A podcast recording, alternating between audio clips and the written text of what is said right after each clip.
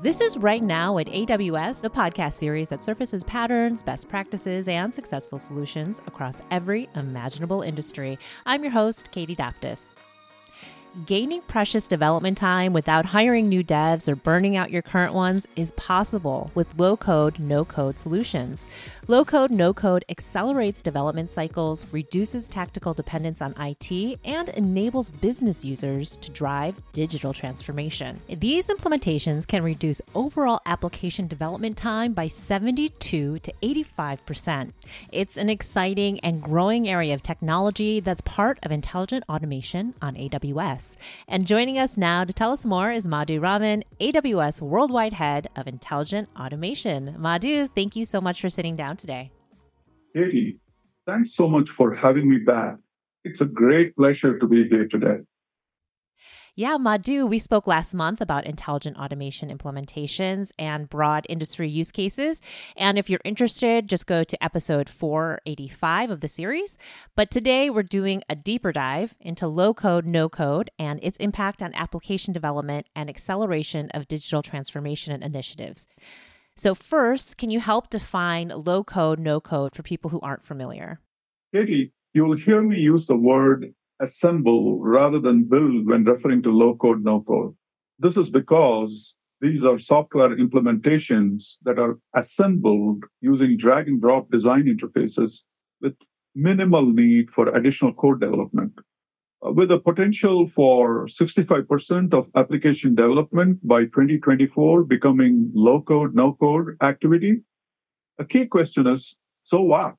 The current shortage of software developers has left up to 1.7 billion knowledge workers seeking a way to automate their processes. Low code, no code can be a game changer by putting technology to automate processes and design intelligent automation applications that improve operational effectiveness directly into the hands of those who know their processes best. These are the business users. So, Katie, no code experience abstracts the code base entirely by providing a visual, what you see is what you get, WYSIWYG interface to building an application. From the data model to business logic to workflows to the user interface. And low code is different as it supports scripting for capabilities beyond only a no code approach. Building blocks available in low-code, no-code can be application components, external API references, templates, modules, or widgets. Then there are two buckets to consider with low-code, no-code. These are the intelligent automation or IA platforms and IA solutions. When you're able to use a software platform to assemble and deploy a solution which executes real world intelligent automation workflows, but requires minimal or no need for additional code to be built. We call this a low code, no code intelligent automation platform.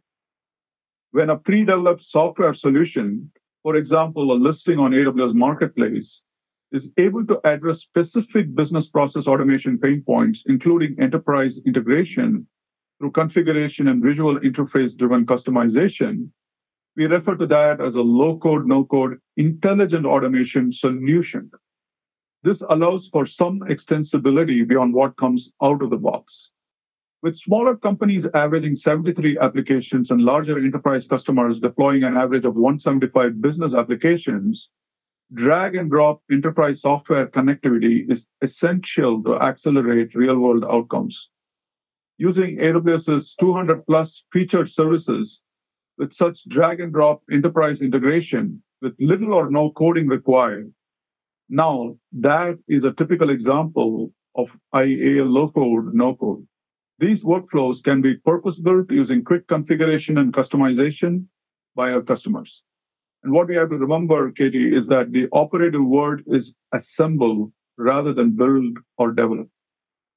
That's really incredible to me that the implications are for businesses of all sizes, big or small, and low code, no code's impact can be very specific to improving a certain pain point to improving entire platforms for creating and deploying a solution.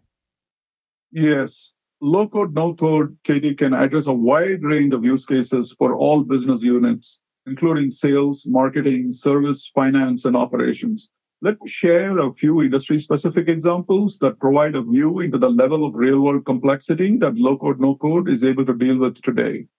A common thread is that these use cases, they are packaged as templates covering 50 to 70% typically of the best practices in customer experience functions and are extendable using the low code, no code drag and drop tools. For the banking industry, client onboarding right? That's a use case to improve the customer engagement and process efficiency between agents and their clients. Portfolio management, that is another banking industry use case, and it helps enable a great customer experience when it comes to personal financial investment. Finally, mortgage application management is a typical use case to streamline the customer experience with configurable auto approval workflows, pre integrated credit check service options, and the typical outcome is savings in application development time of 70 to 85%. The resulting intelligent automation of these processes typically result in 20 to 60% process cost reduction and a range of 50 to 400% improvement in operational effectiveness. For the insurance industry, we observe specialized low-code, no-code workloads that support streamlining the underwriting process also, use cases making it easy for customers to file claims through the claims portal, and use cases providing a pathway for self-service for the quote and buy insurance process, usually integrated with an accurate ratings engine. Healthcare providers, they benefit from revenue cycle management and low-code, no-code support, and reducing bad debt write-offs and days receivable uh, that are outstanding or what's called DRO in the business so that providers are paid quickly and efficiently. That is a key outcome.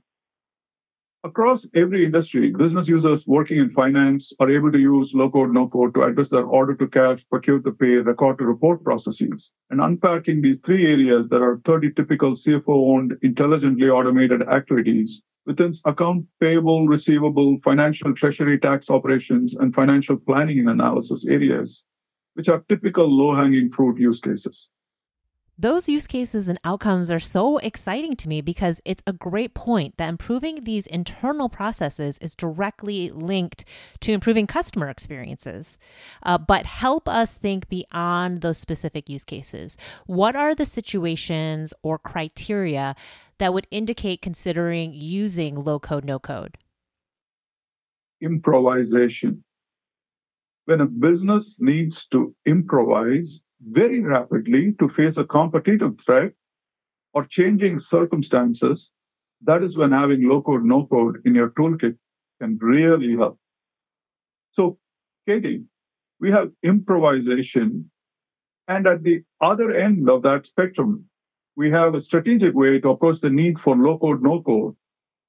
And, uh, you know, if you kind of think about it, where our customer CIO, CTO, CPO teams are devoting their time for the business, right? The chief product officer, where are they devoting their time for the business? This is a question that is top of mind for all of these personas. And nowadays, especially among digital native businesses, for the chief automation or chief digital officers as well. Whether they are devoting too much time to yesterday's problems, not nearly enough time on today's challenges, and little to no time on tomorrow's opportunities. So we agree with analysts who predict that more than 65% of application development activity by 2024 will be low code. Improvisation and catching up on the backlog and surging forward in terms of application development focus are two things that would drive low code, no code adoption by businesses. So you touched on it a little bit, but who do you think should investigate low code, no code, and why? who as a persona is straightforward. No code is great for all knowledge workers. This includes business users, typically non-professional developers, as well as IT and product developers who assemble the final solution using the available building blocks.